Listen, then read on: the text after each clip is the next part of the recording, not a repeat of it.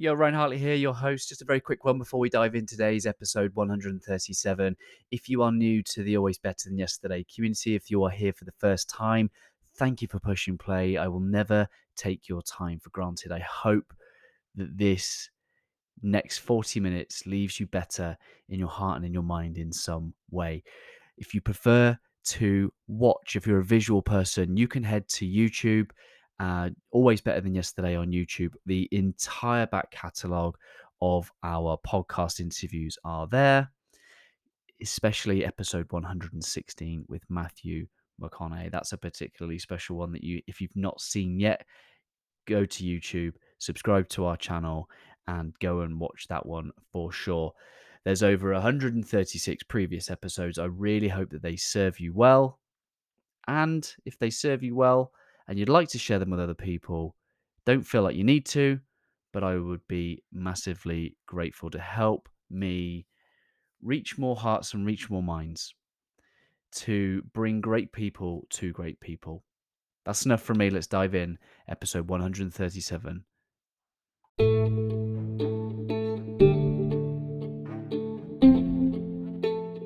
As a kid and it taught me a ton of respect for the ocean. It taught me about myself. And I carried that passion throughout my life and ended up in a career in corporate America doing um, HR work and then learning and development work.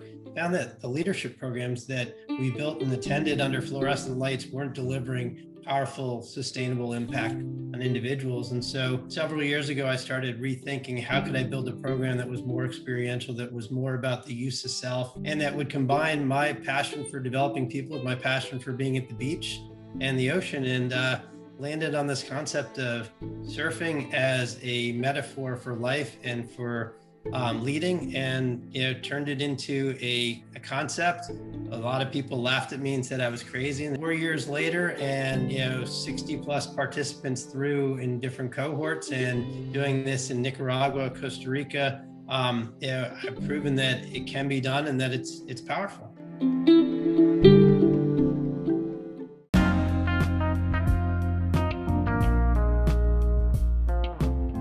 Ryan Hartley here, host of the Always Better Than Yesterday podcast. Welcome to the interview sessions where I put my curious questions to inspiring human beings. You, if you have been a listener to the interview sessions since the beginning, you will recognize that voice. That was Brian Formato. He is the CEO of an organization called Leader Surf.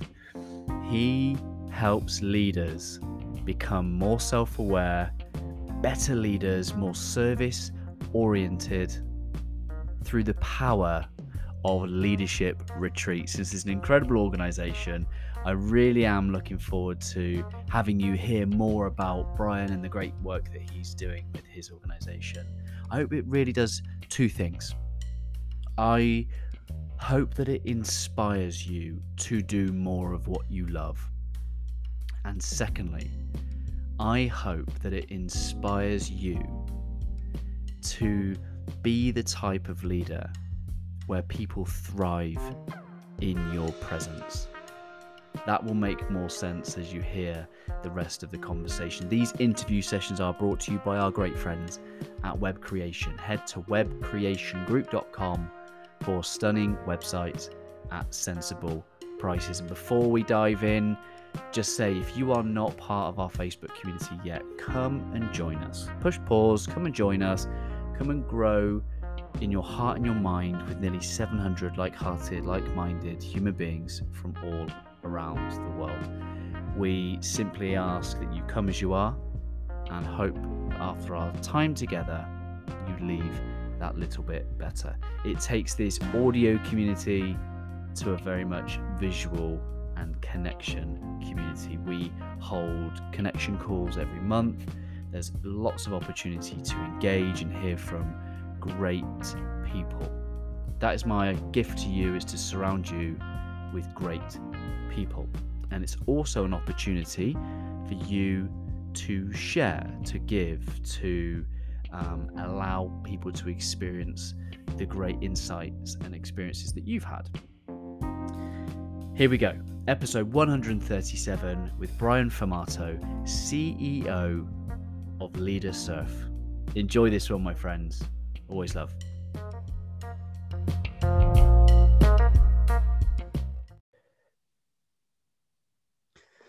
Brian, so good to have you back on the Always Better Than Yesterday podcast. How are you, my friend? Fantastic. Great to be with you again, Ryan. It's been a long time since we did one of these, but it hasn't been a long time since we've been in. So it's all good. It's, it's really good. I think we were just saying off air, it's um, it's nearly been three years.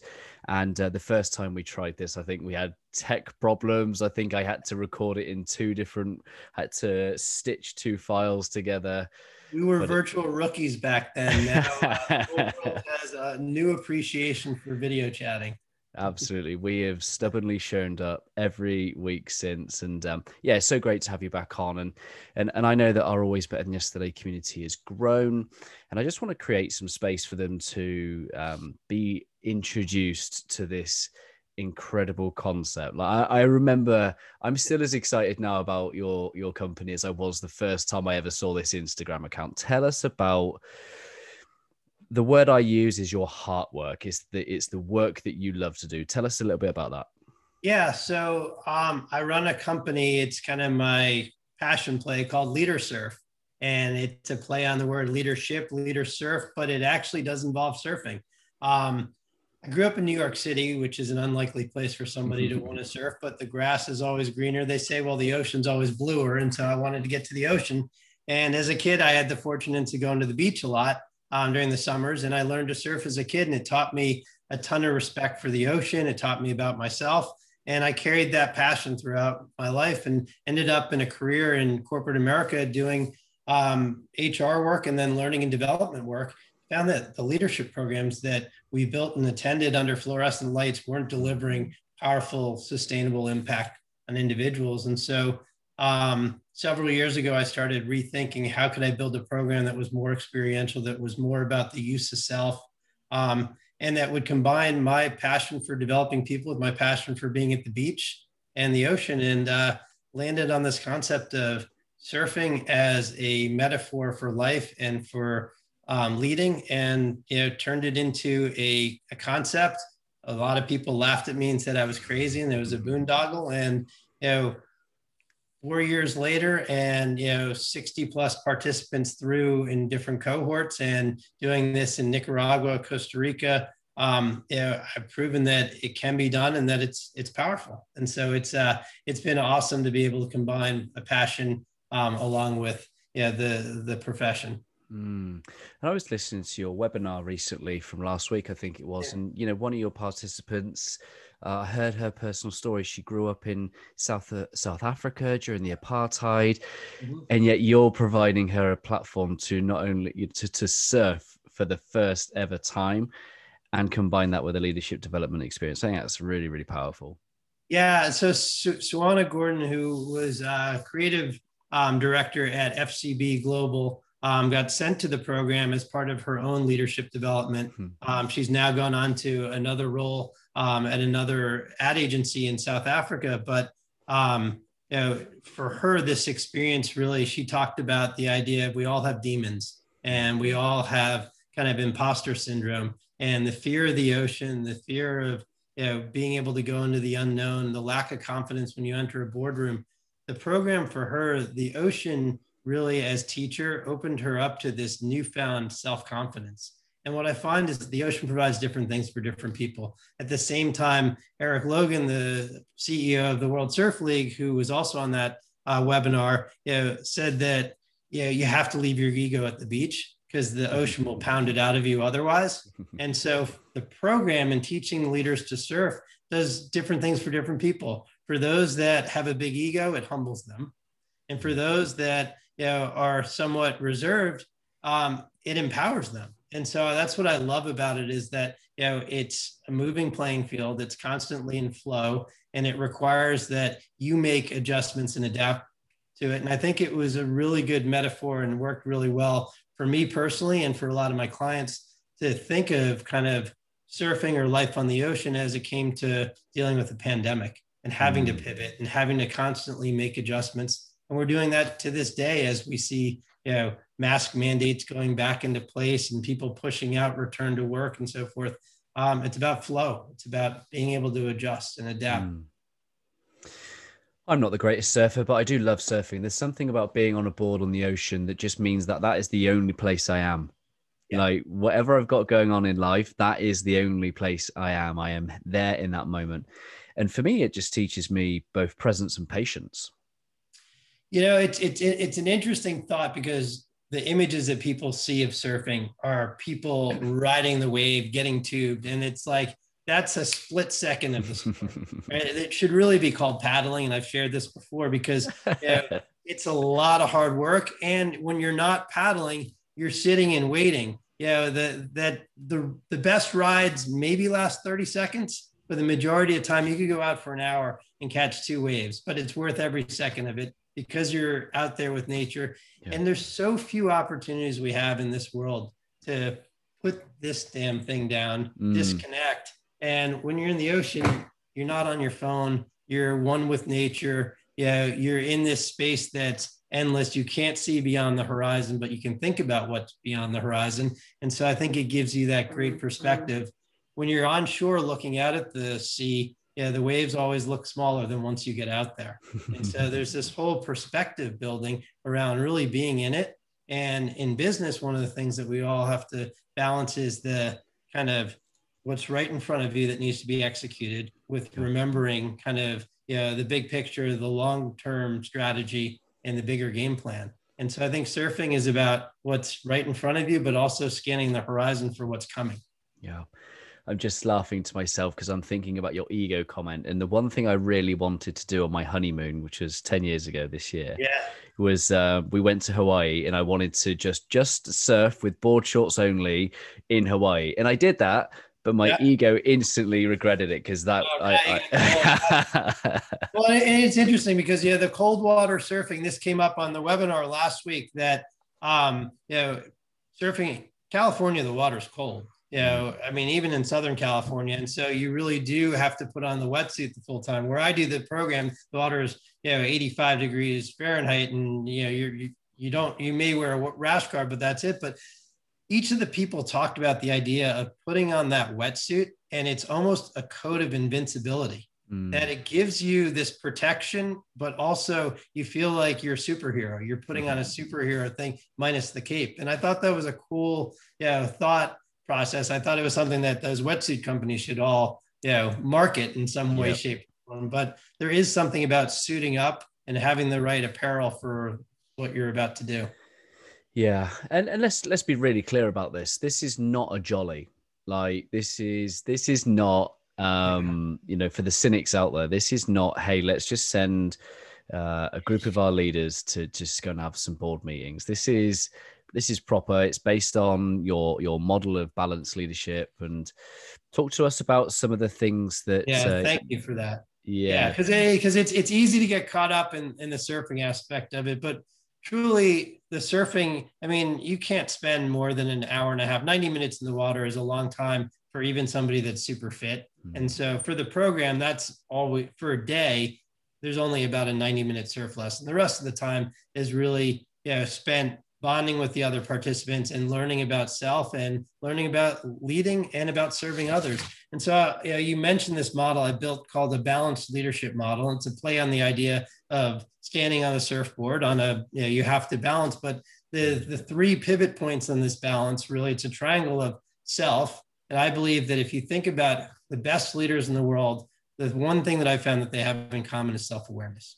They know what their superpowers are and they know what their kryptonite is. And I like mm. to use the Superman analogy because phrasing your weakness not as a weakness but as kryptonite makes it sound cooler. It makes it easier for people to kind of own it, right? Because mm. Superman told the world, "Hey, kryptonite's my weakness." And he feels more people shield him from it than use it against him. So, sure. going into the program, it's a lot about self discovery, getting people to learn things that they may not already have known about themselves, or to hear confirming data from people that they've never met that you know first impressions or the impressions that they build over a week of being vulnerable and seeing how they show up.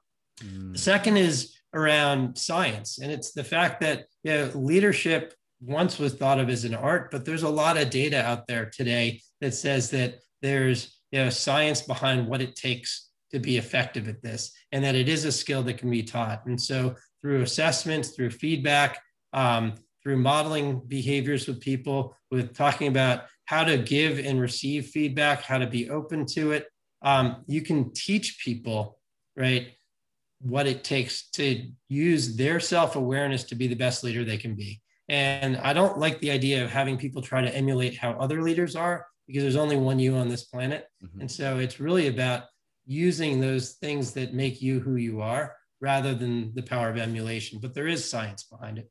And the third is service. And this idea that leadership should be a selfless act, that leadership really is about helping others to be their best selves. Management may be about controlling and containing, but leadership is about serving. It's about serving those around you and bringing them along on the journey. And so we spend a day during the program doing a community service project. Um, when we did it in Nicaragua, we um, installed water filters in villages that didn't have access to clean drinking water. In Costa Rica, we've been building um, swing sets and installing them at schools. And so it's trenching holes and really putting some sweat equity and sweat labor into it. But it's about teamwork, team building, bonding as a group, and leaving something behind that will leave a legacy for those communities. It's our way of saying thank you for letting us come into your beautiful country, enjoy your beaches and so forth, but then also go off the beaten path and help those less fortunate. Mm. I um I love the word legacy. I have a, one of my favorite books here, which is Legacy by James Kerr, which is all about the the lessons that we can learn from the All Blacks. And yeah, legacy is a powerful word for me, and I, and I and I can just only imagine the how life is never the same again once you leave one of these programs. I think that's real legacy when all of a sudden things are different, and that ripple effect that will go up. Like you're a few years down the line now from when when when you first came on. What are some of the living legacies that you are experiencing? Yeah so know, what's cool is that i continue to hear from people that went to the program that have moved on or i'll get a picture that so and so was in chicago for business and they had dinner with somebody that they reunited with that was in the program. Several of the people have gone on to bigger and better challenges um, one of them, you know, complete life change. They left the financial services job, you know, to pursue their black black belt in karate and decided to open their own school. Mm-hmm. And so, yeah, there's some transformational things that I think occurred through that experience for several people. Others, you know, one of the things that we did every day at the program is part of the cadence. And I think building a cadence around how you run your day and creating patterns. Mm. We spend at the end of every day, we'd go down to the beach and we'd do a session called Sunset Reflections. Mm. And the mm. idea was that each person, we'd watch the sunset in the Pacific, beautiful. And as we're watching the sunset, each person had to share a learning from the day, something they learned about themselves or about the world.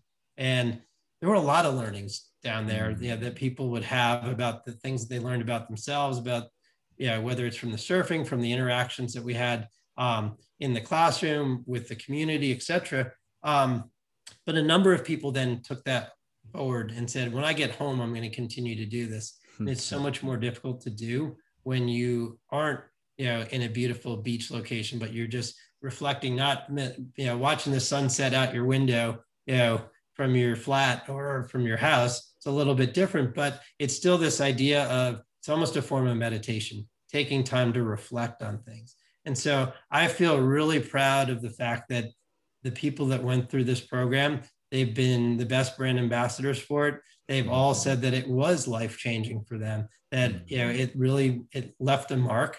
Um, you know, a few of them that mark may be a skeg mark on their leg, but um, hopefully, you know, more of it is an emotional positive mark on who they are, how they show up every day for the people that they work with.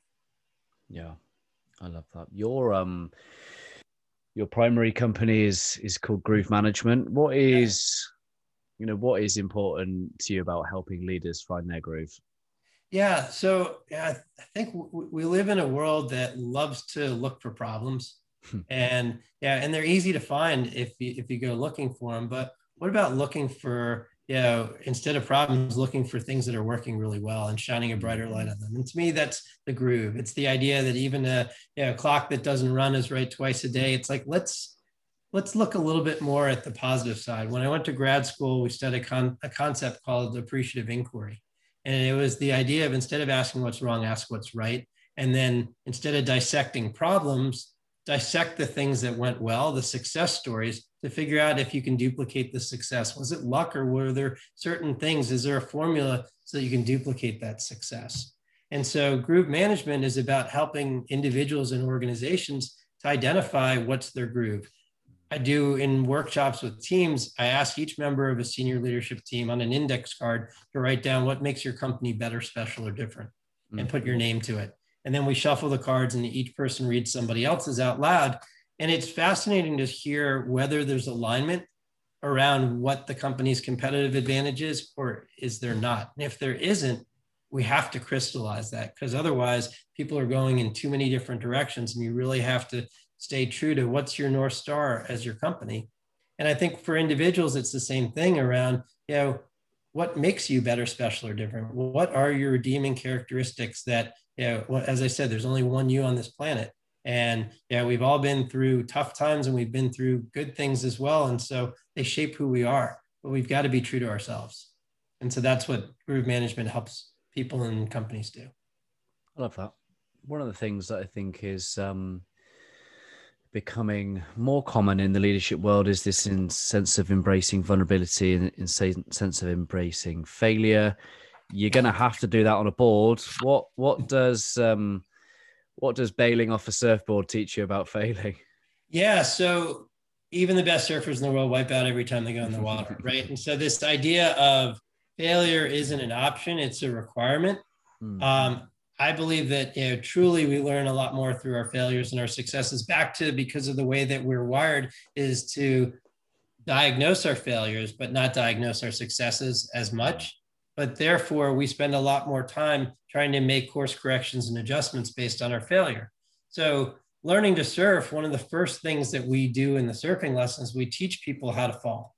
Mm. Like nobody in business teaches you how to fail and how to recover from it, but they should because if failure is inevitable and failure is the best teacher, then it should be more encouraged. We should create safe spaces for people to do that. So in surfing, there's a right way and a wrong way to fall off the board. The wrong way is head first, right? Or even feet first. Really, they say starfish because you want to land so that you make the you don't go deep um, when you fall, so that you don't sprain your ankle or break your neck. Um, you know, and so teaching people how to fall is important the other piece of that, which was really cool, and it was kind of an unexpected consequence when I launched the program, was that the first person that caught a wave and wiped out during the first session, Bella, the um, surf instructor from Belgium, she started applauding for the person. and she said, I'll bet nobody's ever applauded for your failure before. And I was like, that's brilliant. I'd never heard that. Mm-hmm. And you know, it became kind of a thing for us that every time somebody would wipe out, we'd cheer as much for their failure as we did mm-hmm. when they succeeded. And it's because of this idea that we want to reinforce that mm-hmm. failure right. or falling is actually a form of learning. Yeah. And that yeah, the only real failure is if you fail to make adjustments and learn from it. Yeah. But otherwise, you know, it's it's it's part of the root of how we improve and how we get better. Yeah. I love that. And, you know, and for people that are listening and, and struggling to apply this sense of preparing for failure um, to a leadership setting, just look at the way people respond when failure happens. That's a preparation because yeah. let, let's look at Gareth Southgate, the England soccer manager, right? What does he do immediately after failing in the final? He's interviewed by the press and the media. So what does he do? He um, he absolutely takes full responsibility. He doesn't mm. blame a single one of his his players, and and that's that's an, yeah. exactly, and it and it's that preparation that we can do for failure is just not turning in on your team; it's turning up for your yeah. team. Yeah, I mean, I, I yeah during COVID, I did um, a number of different workshops for um, for people, you know, online webinars and so forth. You know, many of them were just free, a form of giving back and helping people manage through. The first one was around making work from home work for your organization. Mm. Another one was, you know, on um, you know losing a job and how to deal with that. And then one was on how to support a spouse who lost their job, right? And um, the idea there being that you know you've got to um, play a role for them of being kind of their chief. I called it the CEO, the chief encouragement officer, mm-hmm. and helping them. But in doing some prep for that, one of the things that I did was I started looking at some of the top executives, you know, and athletes and musicians and so forth in the world, and the number of them that got fired or lost their job early in their career, and how that actually was the motivating factor that enabled them to get to where they are today. Mm. Right. And whether it was, you know, Oprah or Jeff Bezos or Michael Jordan or and you you name it, you know, and, it, and it's global in reach. But it was just fascinating to me to see that um, I think the failure only makes us come back stronger. And it's, you know, it's such a teaching point. And so um, you know, for those that think that people that haven't failed, um, to me, there's there's something suspect there. Uh, I'm mm. much more enamored with somebody that um, is far from perfect. Mm, amen to that. Yeah. Um, a year ago, I saw uh, an incredible female leader on LinkedIn, and she had this really great title that I fell in love with. You know where I'm going with this. So yes, I, I, I adopted that title for myself a year ago. Um, and that lady is Claude Silver, who is the yeah. chief heart officer of, of Media. She was part of your webinar last week. What did you learn from a fellow chief heart officer? Yeah, I mean, Claude is an amazing person. Um, you know, and the, the connection was that um, I'd met Gary Vee a few different times. Um, once randomly in an airport, and then mm-hmm. yeah, once through a business context. But somebody had told me that Claude um, had run a surf school and so I had reached out to her and said, Hey, I'd love to hear more about this, told her about LeaderSurf. And we connected and had you know, a couple fantastic conversations. Um, yeah, the way she is wired is that she's you know all about the culture within the organization and helping people to come to work and be their best selves. And um, I think you know what what I learned from her was this idea about yeah before you open your mouth, before you say anything, your presence is felt whether it's on a Zoom call or anywhere else, and that your body language, your mannerisms, everything tell a story, and that so mm. much of communication, as we know, is nonverbal, and therefore, you know, being fully attentive to the people you're with is super important. You have to show them that you care, um, you know, and you have to model what you want in return, and what you put out is what you get back. And I think mm. she um, she's a, a very kind of spiritual person in that regard, and I think um, it's been great getting to know her and to see how she operates. Mm, mm. One of the um, one of the really powerful questions you ask leaders at the end of your program is, "Would you thrive working for you?" Yeah, that's a really powerful question. Do people struggle? Do like how, what are some of the responses to that question? Yeah, so it, it, it's the people in the program seem to be better prepared by the end to answer that question. the people that I coach that are in a corporate setting that haven't done something as mm-hmm. reflective as that struggle more with it. You know, and it's a matter of how do you walk the talk?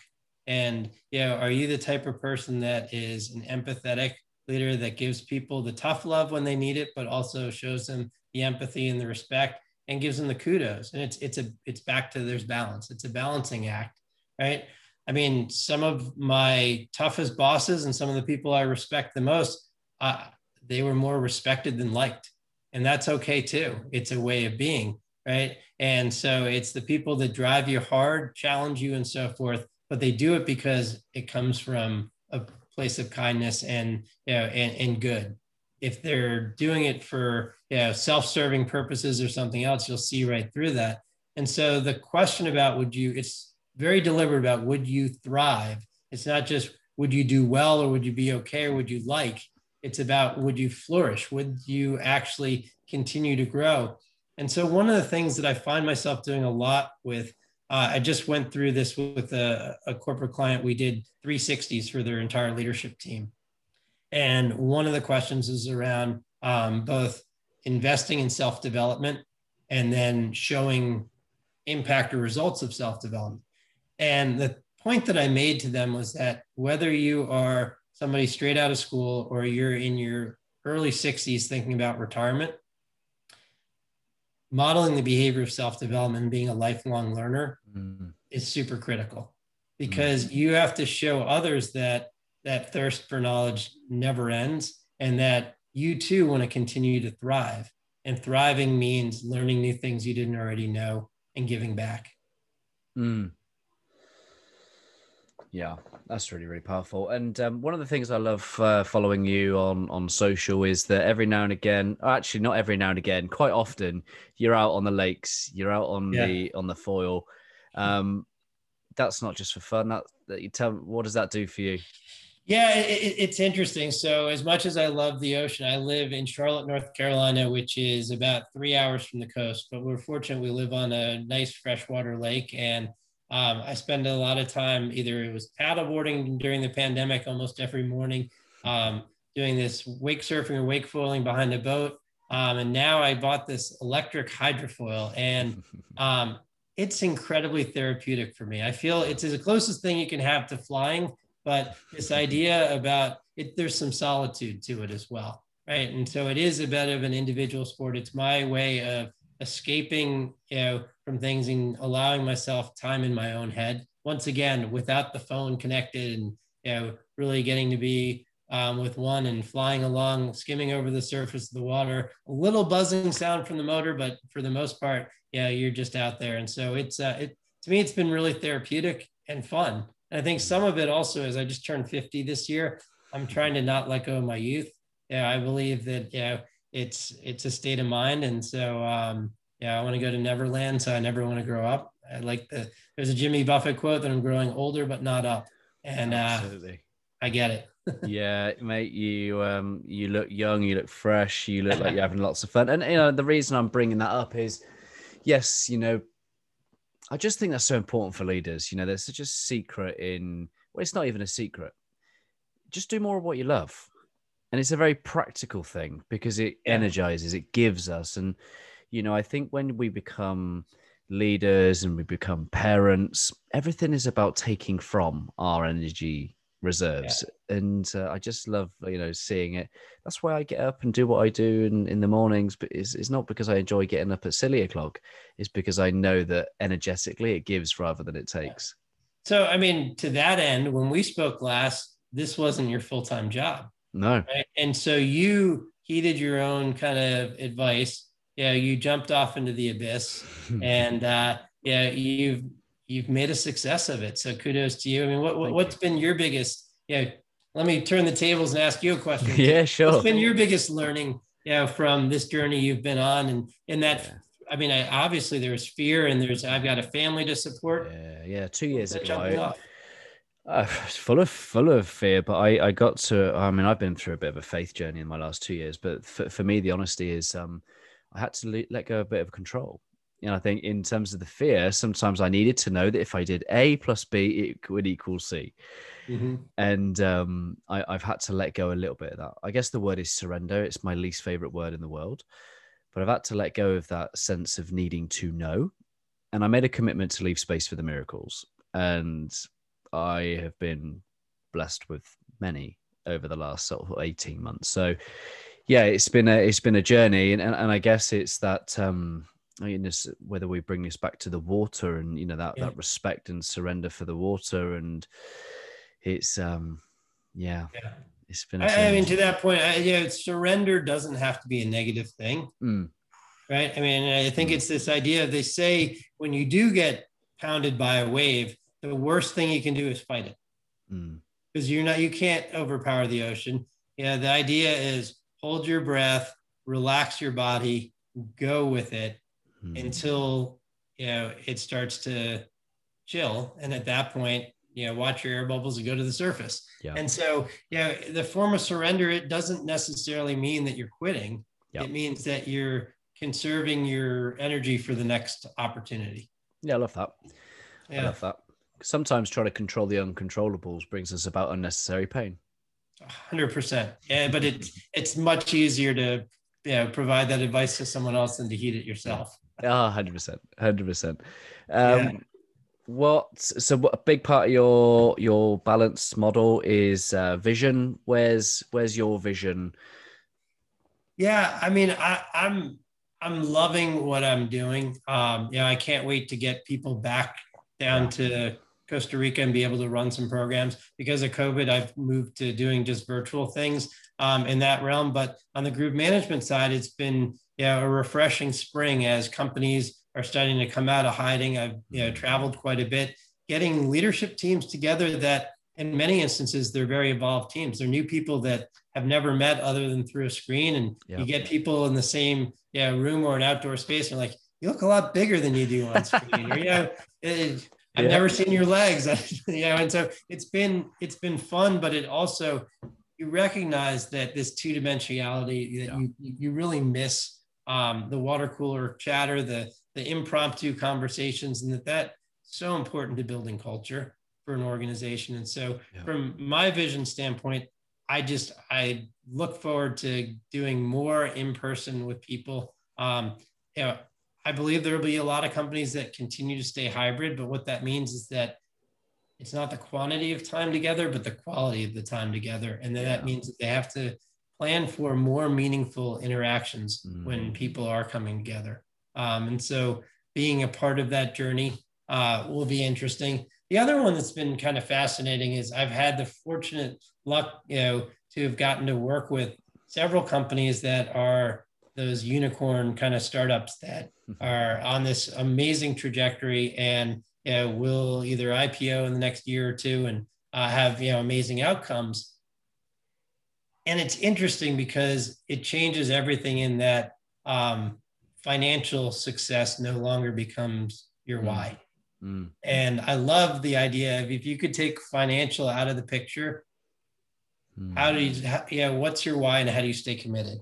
And in one case, one of the things we've been talking about is getting everyone on the leadership team to define what's your new why. Hmm. Why do you want to stay in this? And can you commit not to the company, but to each other for a mm. year? Mm. We sign an agreement that says that we're all going to go this, you know, because there, there's, we've got more to do.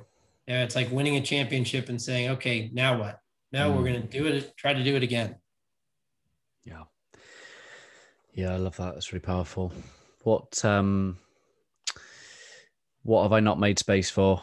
What is on your heart? What would you like to share with our audience? Yeah, I mean, one of the other things, yeah, that's been interesting with being with COVID was the number of opportunities that came about to connect with people and do work that otherwise, um, you know, may not have happened. Um, you know, one example um, is that you know I got connected with this woman um, out of the UK, Natalia Cohen, who was one of four women that had rowed across the Pacific from mm. um, San Francisco to Australia. Um, yeah, they didn't break a record. They actually created a Guinness Book record. They were the first four-person unaided team to done this.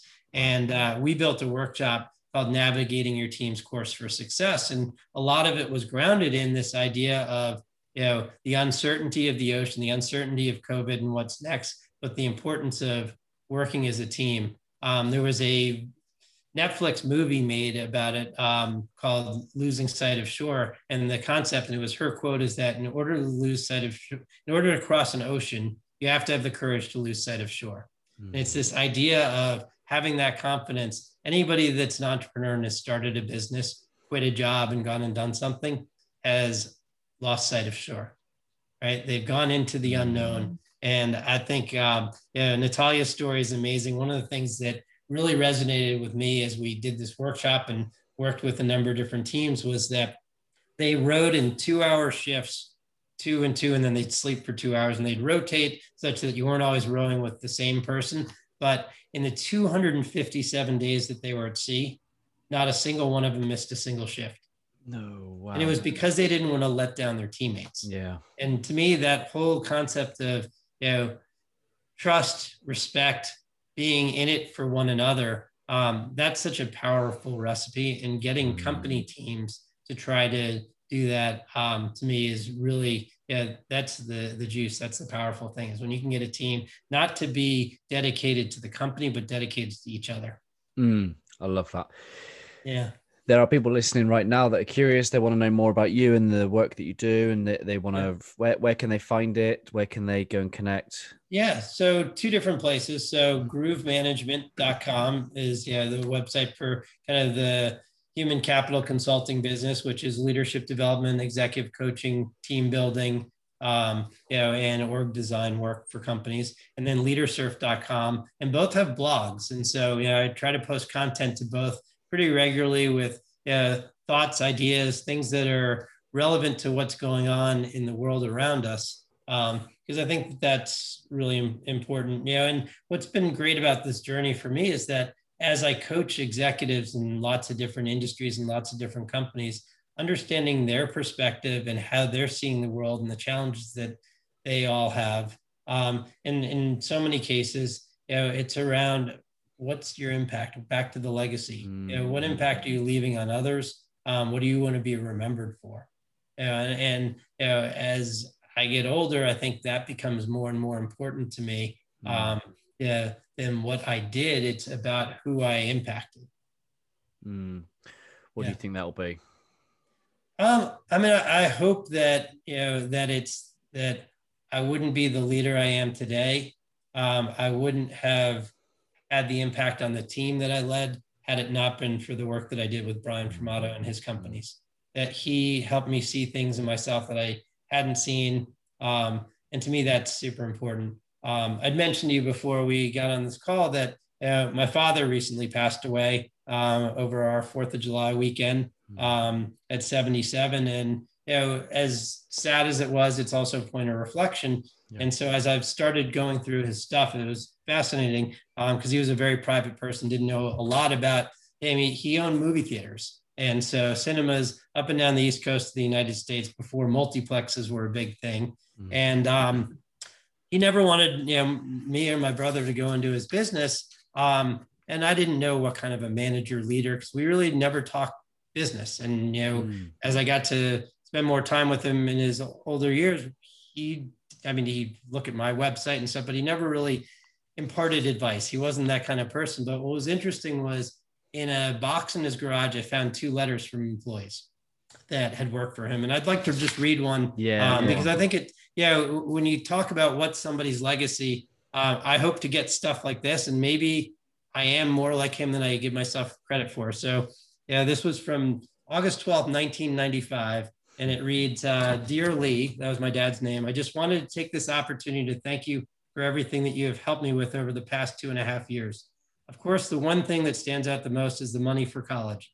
I don't know if you could tell, but it was something that was just beyond comprehension for me. Still amazes me to think about it. There's no way that a letter could in any way show how thankful I am, but I'll try. One thing that's readily noticeable is the way that you always offering me opportunities that I would normally not be able to have a chance at. A great example of that is my time spent at Brant Theaters. I would have never imagined that anyone would trust a movie theater to a 17 year old kid. Granted, there were times that I wasn't entirely happy while there, but it's still an experience that nobody else can claim or draw upon for the future. From the beginning, when you told me that I needed to shape up, you had been really helping me out in one way or another. And for that, I'm eternally grateful. Another thing that always caught me off guard were compliments. It often seemed like for no reason you would offer up a compliment.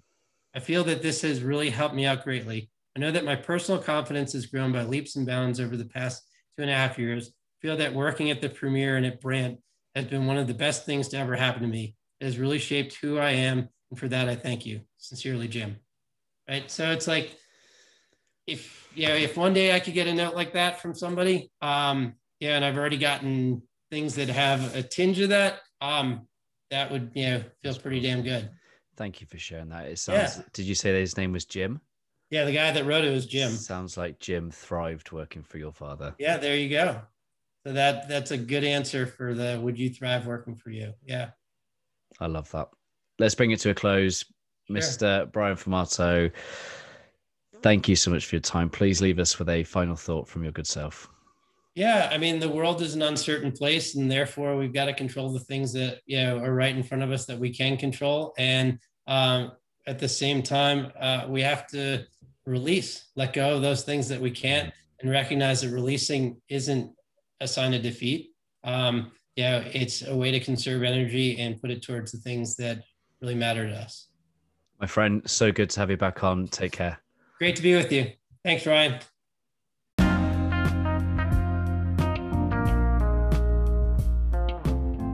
Episode 137 with Brian Formato. Uh, how heartwarming was hearing that letter.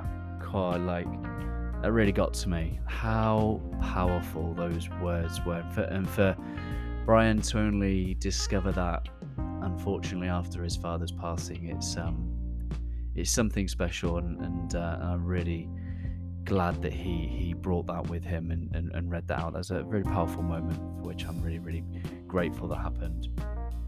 I just yeah just love this central phrase around would you thrive working for you?